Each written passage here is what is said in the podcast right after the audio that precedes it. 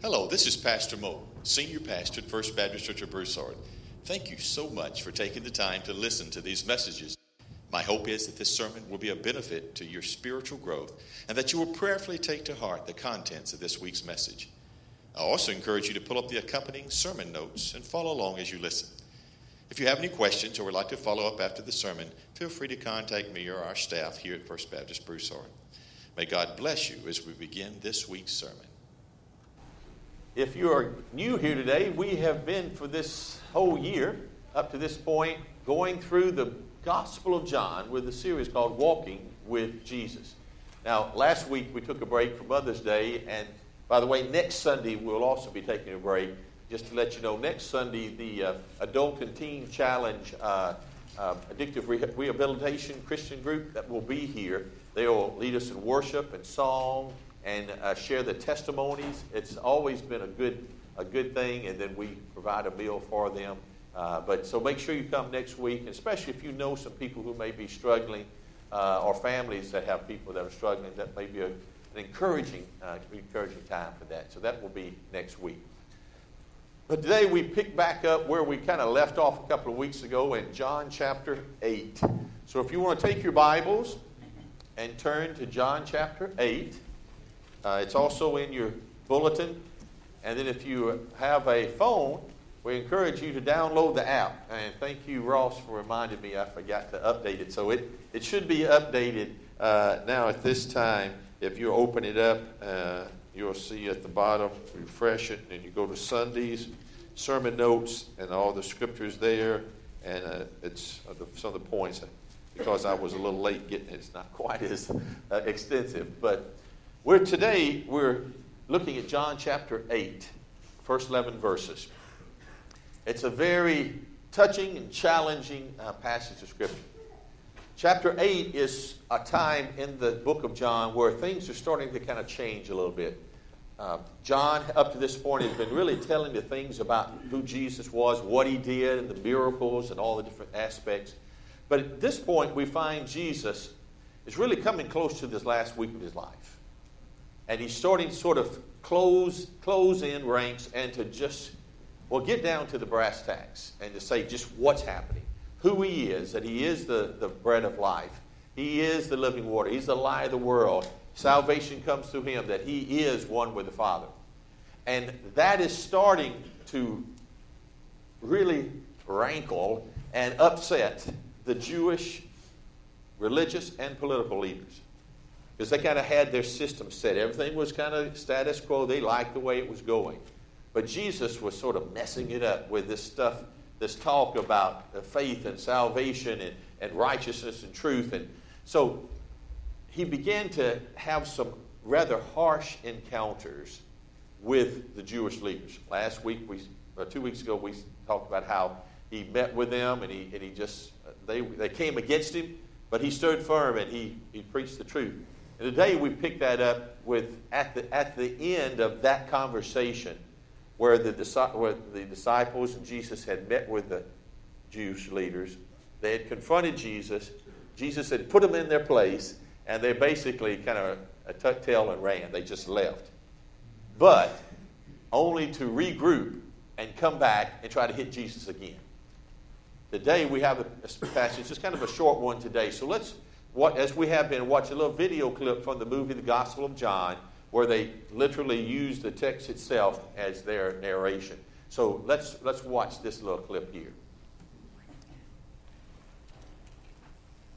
Then everyone went home. But Jesus went to the Mount of Olives.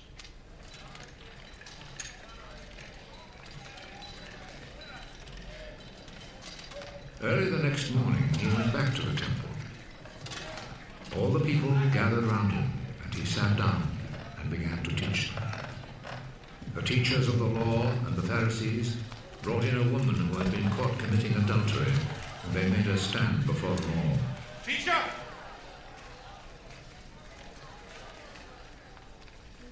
This woman was caught in the very act of committing adultery. In our law, Moses commanded that such a woman must be stoned to death.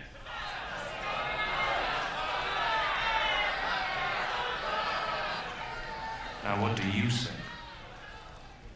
They said this to trap Jesus so that they could accuse him. But he bent over and wrote on the ground with his finger.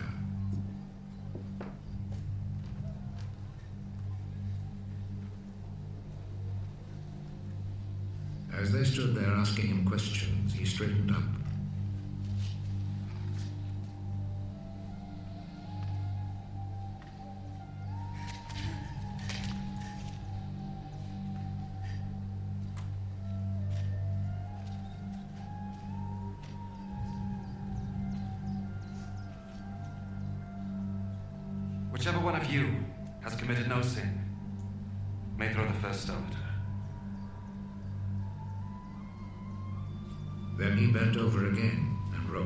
Ground.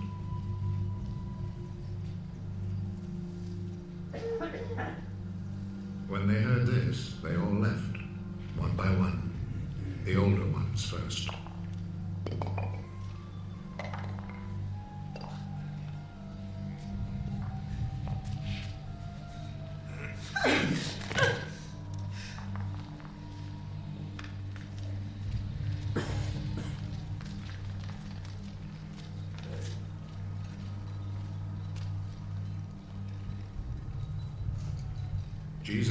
Alone with the woman still standing there.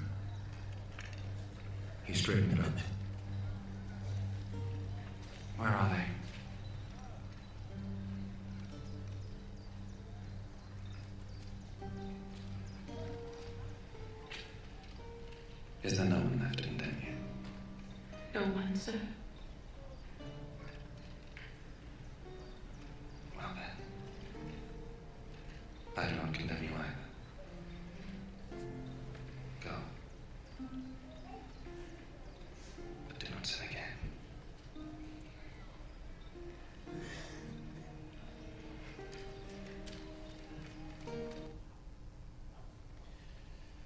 Well, as you can see, you can understand why I call it grace. This is a perfect picture of the grace of God in action and the mercy and the grace that it portrays today.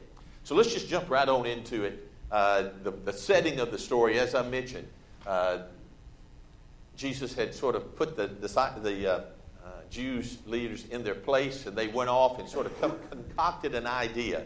They came, came up with this say, well, maybe we, can, we need to come up with something to catch Jesus.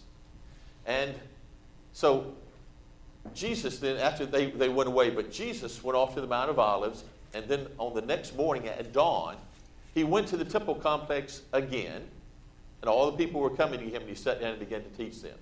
Well, it seems like these two verses may not have a lot to say, but it actually sets the stage for a good bit of what we talk about here. At dawn, he went to the temple complex again.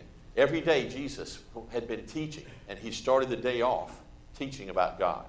And the people were coming to him. I think the lesson that we can learn from this is that we should begin each day by focusing on God. And it should be an ongoing discipline in our life.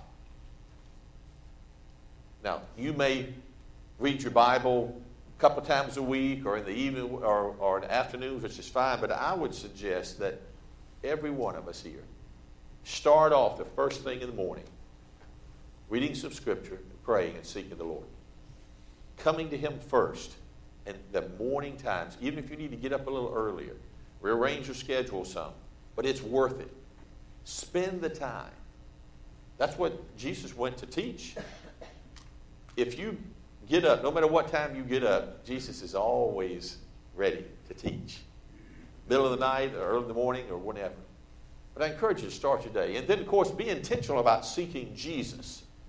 These people came looking and asking what Jesus could do for them, hoping that he would, they would give them some guidance and direction. And they came, most of them, with the right motive. But some people came to Jesus with the wrong motive. Even though they may thought they were doing the religious things, the right things. You know, that's unfortunate. A lot of times Christians will do things thinking, well, this is right, this is best, but it's really not the biblical true passage of uh, understanding of things. So I want to encourage you. Jesus is waiting every morning. Go meet. Don't leave him alone. Go spend some time with him. Be intentional about it and have the right motive.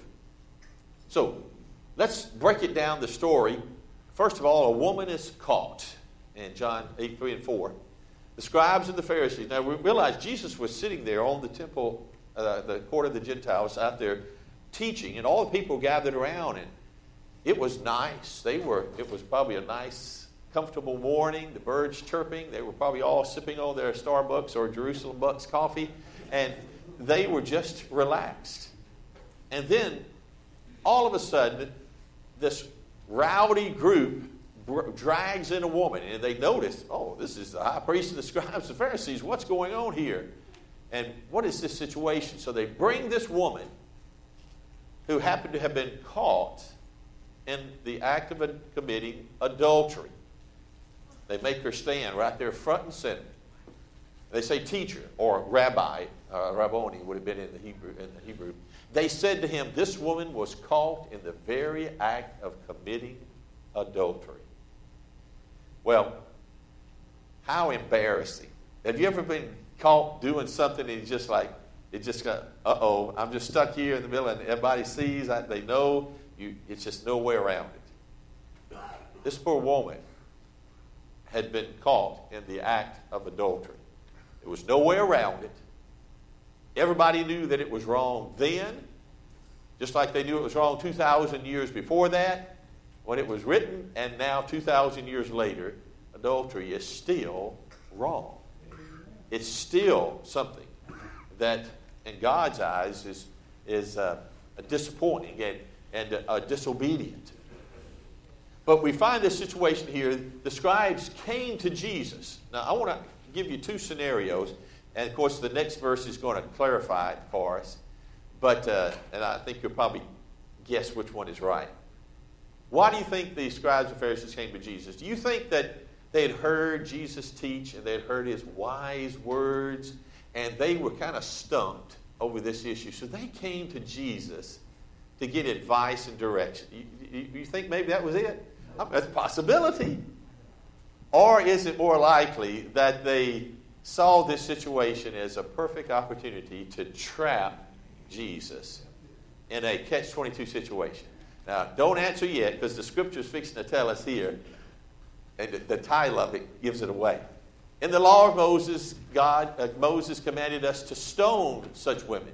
So, what do you say? Now, they're talking to Jesus. What do you say? They asked this to what? Trap him. So, we know that it was a trap. Jesus was not caught by surprise. He's never caught by surprise. Nothing surprises him. He's always ready. He's, as those say, you know, God's always on time. Never early, never late, right on time. He always has the right things to say and he knows what to do.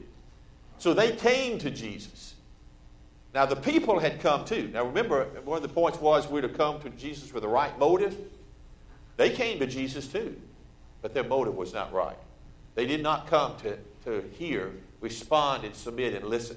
They came to accuse and trap. And they saw this as a perfect example. And, and really, it is. I mean, you have to give it. If, if you are into being conniving and sly and sneaky and controlling, man, these dudes are on top of their game. This was a perfect situation here to trap somebody. So they came and they put Jesus in a situation, a dilemma. Are you going to agree with him or disagree? Because it is true in the law of Moses, it does say that if you're caught to commit adultery, that you should be stoned. Now, I think most of us here, and especially the world, but most of us here are glad that that doesn't take place now, or we would have a much less population base in the world uh, because unfortunately adultery does happen. But so it is true. But the problem here is to stone such women. Well, what happened to the men? Huh? Where was the man in this picture? It takes two to tango, right? And I think still takes two to commit adultery, right? So where was this sorry guy? that was, that was caught. Now, ladies, you would probably say amen to that was a double standard then. and probably say it's still a double standard now. And that may be true in some cases. But it was wrong then. Those, those Jewish leaders, they were, they were sly, they were sneaky, they, they, they did not play fair. And uh, for whatever reason, it was just the woman that they brought. They walked to Jesus. They brought him to Jesus and asked him, Well, what are we going to do? The scripture says this. Well, if he agreed with them, well, two problems took place. Number one, what do you think the people around him that had heard about Jesus being such a friend of sinners, a loving, merciful, graceful uh, teacher? What, what, what do you think their image of Jesus would be if he said, Stoner? Uh, that would just basically his followers who were following him for his grace and mercy and wisdom. That would, that would really bite into that. But if, if he uh, agreed to, to the death penalty, then the Romans would arrest him. Because then, as is now, the death penalty could only be enacted by the government, and the government was the Romans. The Jewish leaders did not have the right and the capacity to bring the death penalty. That's why they had to go before Pilate with Jesus for the crucifixion, because they couldn't do it, not by law. So, Jesus was caught in a situation. Does he sully his reputation among the people? Does he take a chance at getting arrested by the Romans? Or does he disagree?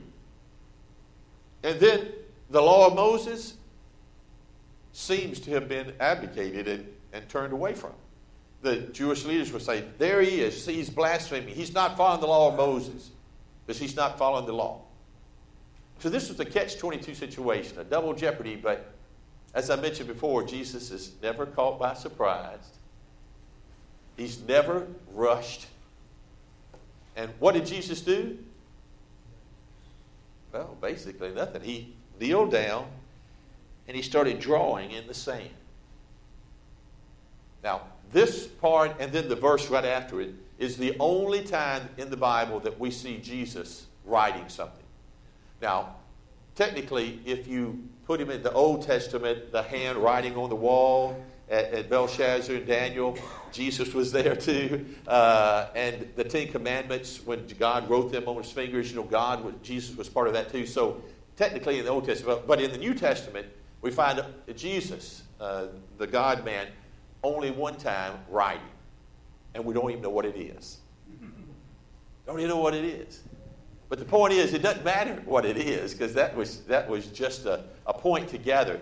Jesus was making them come to the conclusion that hopefully the, the Spirit and the wisdom would begin to come upon them and conviction would come upon them and they would see. See, Jesus didn't rush into things. Sometimes we feel like we always have to have an answer right now and right away to solve something. But sometimes it's best to just zip it and wait before you go running your mouth about something. Christians uh, run our mouths a lot of times when we should just keep it closed. He rolled on the, on the ground, but that wasn't going to be accepted. The Jews and the, the, the scribes, they just started hounding Jesus with more questions. He's just sitting there, not worried, not flustered. I think that teaches us something that we don't need to let the world and our external circumstances fluster us and cause us to become in a crisis mode where we have to always react to a crisis. We need to just stop and trust and, and listen. Well, the third aspect here is a challenge is made. Okay, Jesus said, I'm taking the verse from the last one, bringing it here too. Jesus stooped down and started writing. But they kept persisting and questioning him. Finally, Jesus, in his time, remember, Jesus does things on his time, when his hour is ready. As I mentioned before, don't tell Jesus what to do and when to do it. That's not our job. Our job is to listen to him and respond. So, when the time was right, when Jesus was right, he stood up and he spoke one sentence, one of the most powerful sentences that confronted them. He simply said, The one without sin among you should be the first to throw a stone at her. That's the only answer that could get out of this double jeopardy catch 22 situation. Only answer, because basically he's saying is, yes, you're right. The law of Moses says stone. So he agreed with that. But then he said, the first without sin, you can throw. Now, it hit them just like it would hit you now. If you, you were confronted or you confronted somebody with sin in the situation and they said, oh, by the way, uh, somebody else steps up and you, you've been talking about somebody and their sin and they say, well, uh, have you, you ever committed a sin? Have you ever fallen short and been disobedient?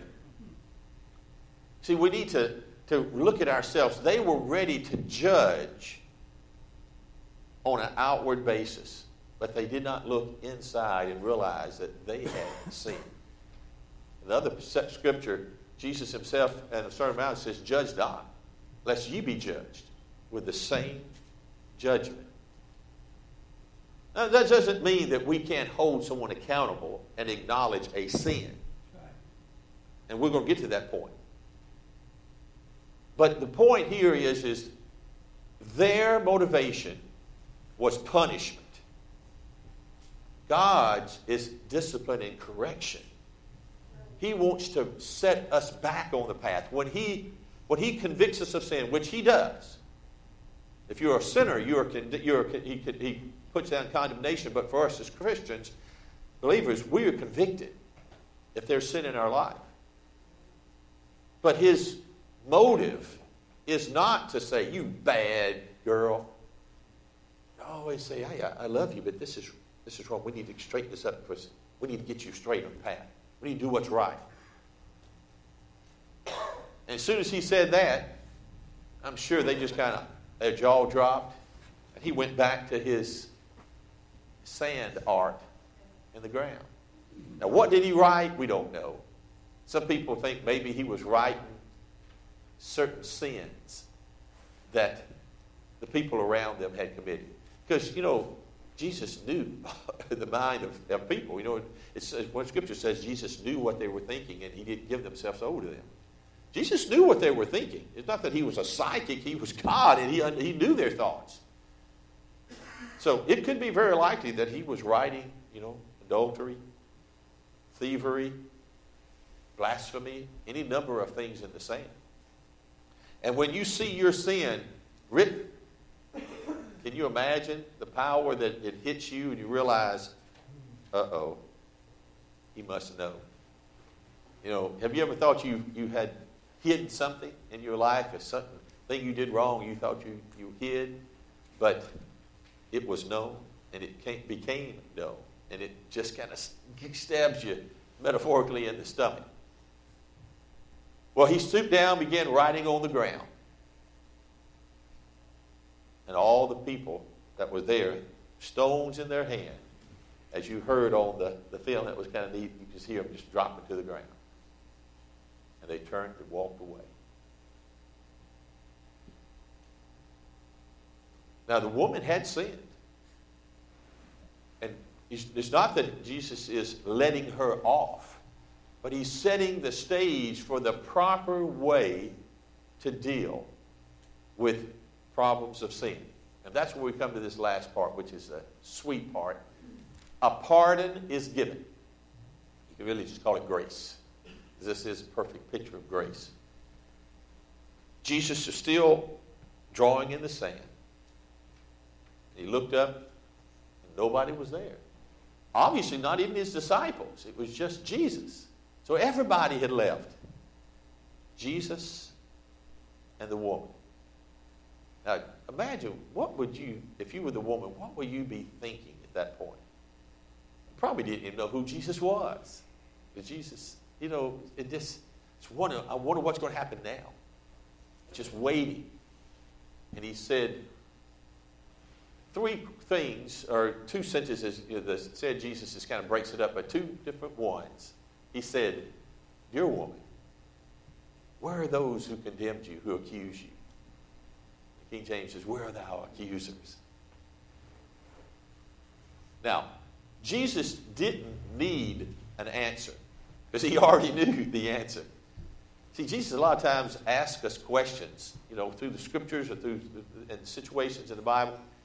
He already knows the answers.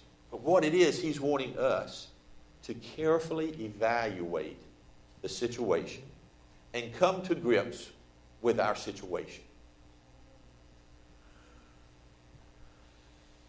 Jesus is basically saying, You were condemned. And by the way, rightly so. But where are they? It caused her to start thinking and processing and realizing, yes, she had sinned, but nobody, but everybody else has sinned too. See, some of us, sometimes we kind of get this uh, ivory palace, high and mighty attitude, you know, you know, I'm a Christian and I, I do good sorry, sinners over there. We wouldn't say that out loud, but we sort of subconsciously think, well, I'm dirty, rotten sinners.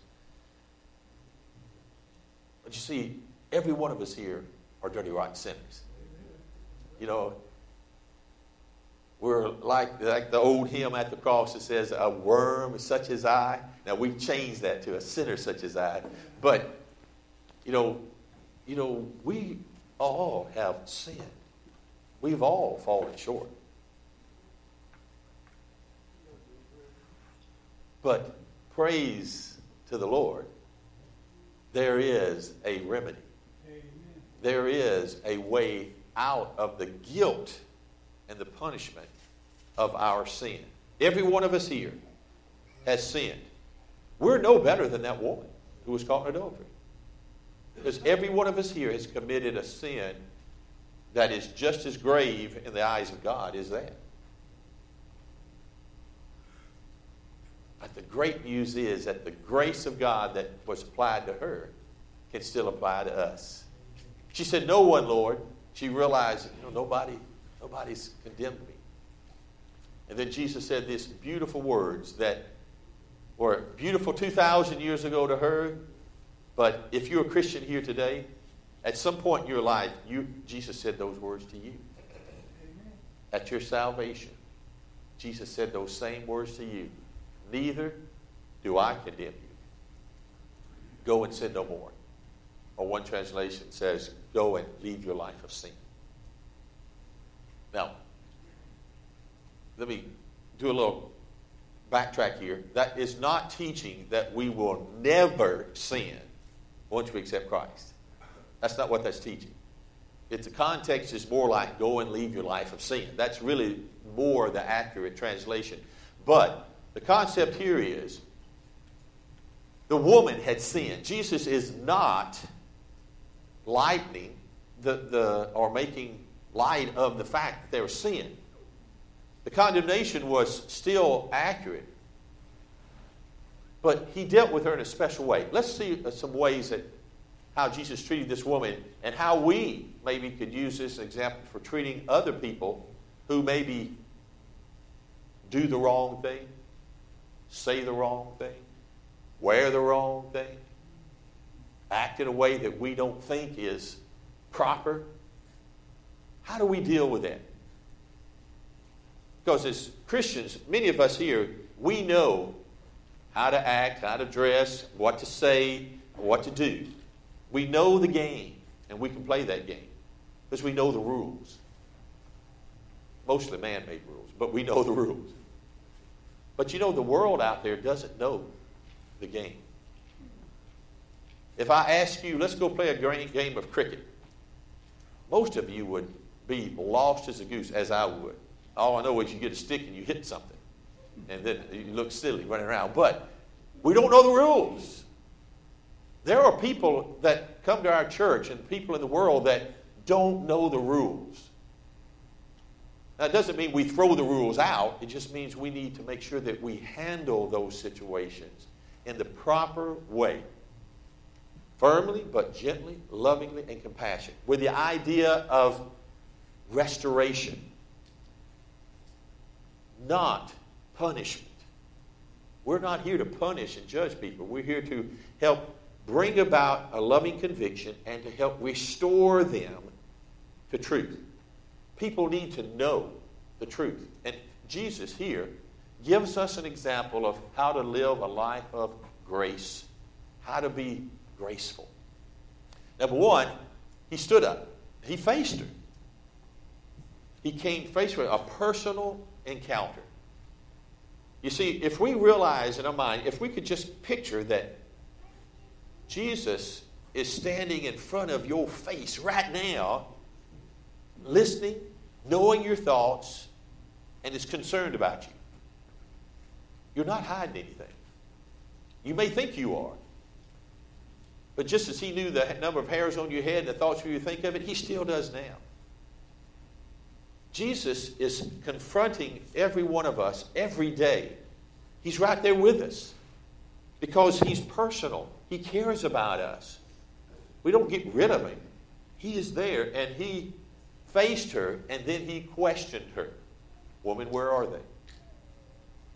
You see, if, we, if there's something in our life, there's a sin or a habit or something, some action or motive or, that you're doing, Jesus is going to face you. He's going to convict you. Now, you may be so distracted by the world you're missing, but every one of us here, Jesus, well, he's up in your face right now. He's up in your grill asking you, what are you going to do? Are you going to follow me?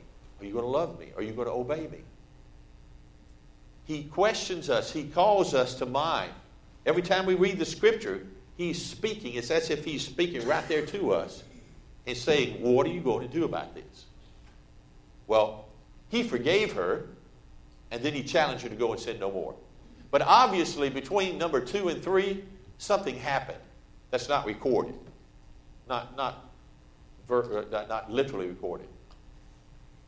Jesus just doesn't abolish your sin just because he's a nice guy or because you, you, you, you're a nice person all sin in the world is not forgiven. 70%, mostly nearly of the world, are people who are outside of Christ.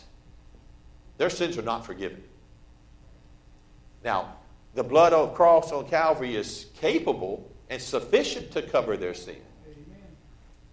But if you don't receive salvation, if you don't ask Jesus, you admit you're a sinner, you realize you're convicted. Every one of us here needs to know we're convicted, condemned, death penalty, row. That's where we were.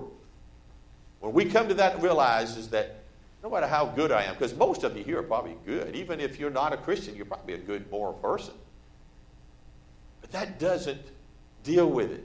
You see, when he asked her, Jesus, I'm not saying he was psychic and read her mind, but he knew what was going on within her.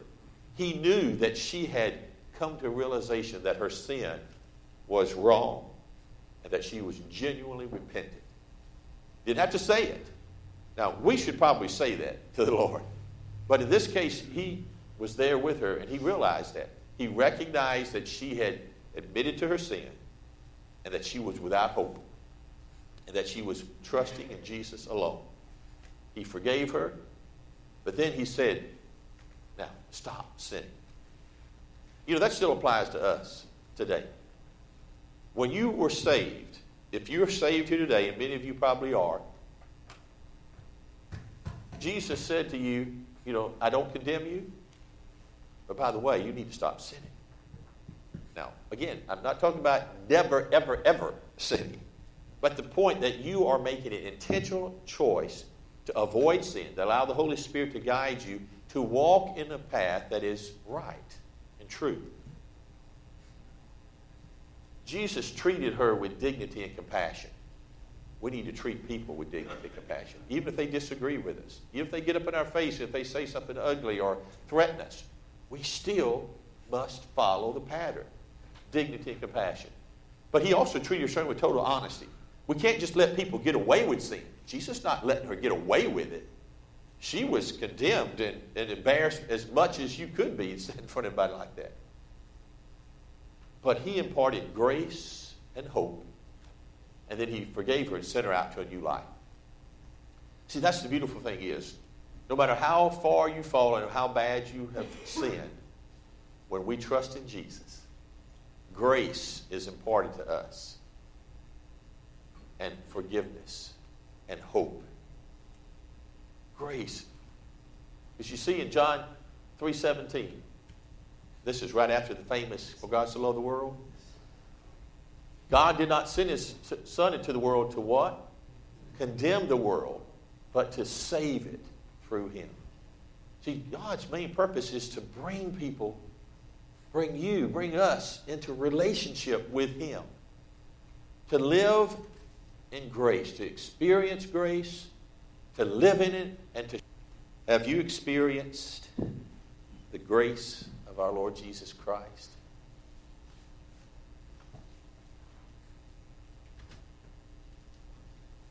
Now is the time.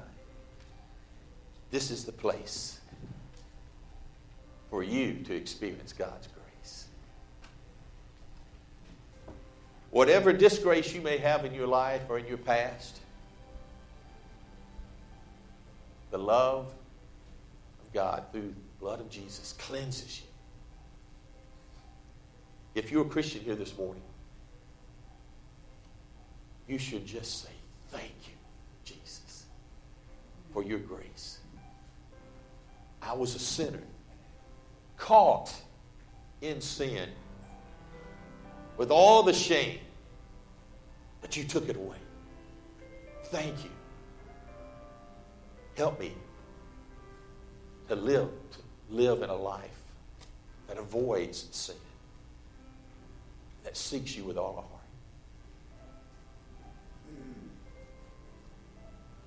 You're a Christian here today, maybe you could think of someone in your life and your sort of your network of friends and associates. Well, they may be just living with disgrace in their life. Shame has taken over. Why don't you take the place of Jesus today and offer and extend forgiveness and hope and agree to walk with them away from that sin into a life of hope.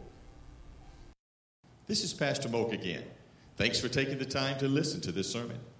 Maybe something you've heard in the message or read in the notes has challenged your thinking about your faith. If so, our staff is here to help in whatever way we can. Or if you prefer, check out the Faith Life tab located on our homepage at www.fbcbroussard.com.